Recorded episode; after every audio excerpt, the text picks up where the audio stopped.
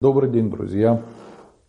Сегодня мне хочется сказать пару слов на такую важную тему о тех данных, которые мы с вами размещаем в интернете. Как вы, наверное, знаете, периодически люди просят э, меня о молитве, присылают имена, присылают записки на службу. И так делают многие священнослужители. Это нормальная практика – Особенно для тех людей, которые не могут прийти в храм. И вот я всегда говорю, не публикуйте имена своих близких в открытом доступе, в интернете. Многие возмущаются и удивляются, почему нельзя так делать. Я объясню. Потому что самое ценное на сегодняшний день это информация. И самое ценное это реальные персональные данные человека. То есть список его контактов, его знакомых, родственников, номера телефонов – Этим всем могут воспользоваться различные мошенники, чем они пользуются. И вот представьте, когда мы с вами в интернете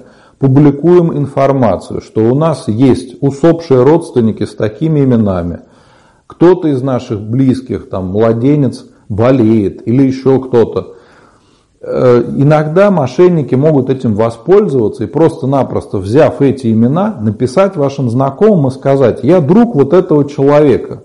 Конечно же, а как ты докажешь, да? Да как, я же знаю, что у него вот дядя умер, вот так его звали.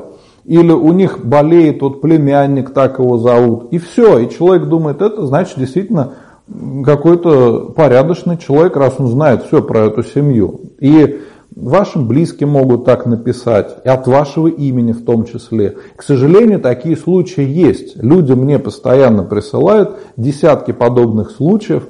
И вот поэтому нам надо снизить риски нахождения в интернете и поменьше публиковать о себе вот такой э, информации, сугубо личной. Если мы отправляем имена священнику, то он помолится и только он их увидит.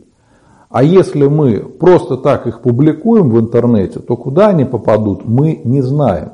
Поэтому я считаю, что для того, чтобы нам снизить такие риски, потому что сейчас все это в интернете. Но я знаю реальные случаи, как э, подобное делали цыгане раньше. Просто приходили на кладбище, смотрели, где, э, где свежие могилы, как зовут людей. Потом приходили в соседнюю деревню и человеку говорили, мы знаем, что вот у тебя случилось горе, у тебя умер родственник, звали его вот так – спрашивали у других людей, как это случилось, и все. И в итоге люди на это попадались и зачастую отдавали деньги. Такая ситуация была у моих знакомых, у моих родственников, я знаю это все на личном опыте. Поэтому, друзья, будьте очень осторожны. И не надо просто так публиковать свои данные в интернете. В том числе, кроме имен и номера телефонов, номера банковских карт, адреса, работа, место проживания, еще какие-то данные. То есть надо об этом всегда заботиться, потому что есть специальные роботы, которые собирают эту информацию, используя потом для различного спама, для рассылок. Есть люди, которые используют эти данные, в том числе для обмана, чтобы звонить людям через э, э, телефон для того, чтобы как-то обмануть, как-то воздействовать на человека психологически.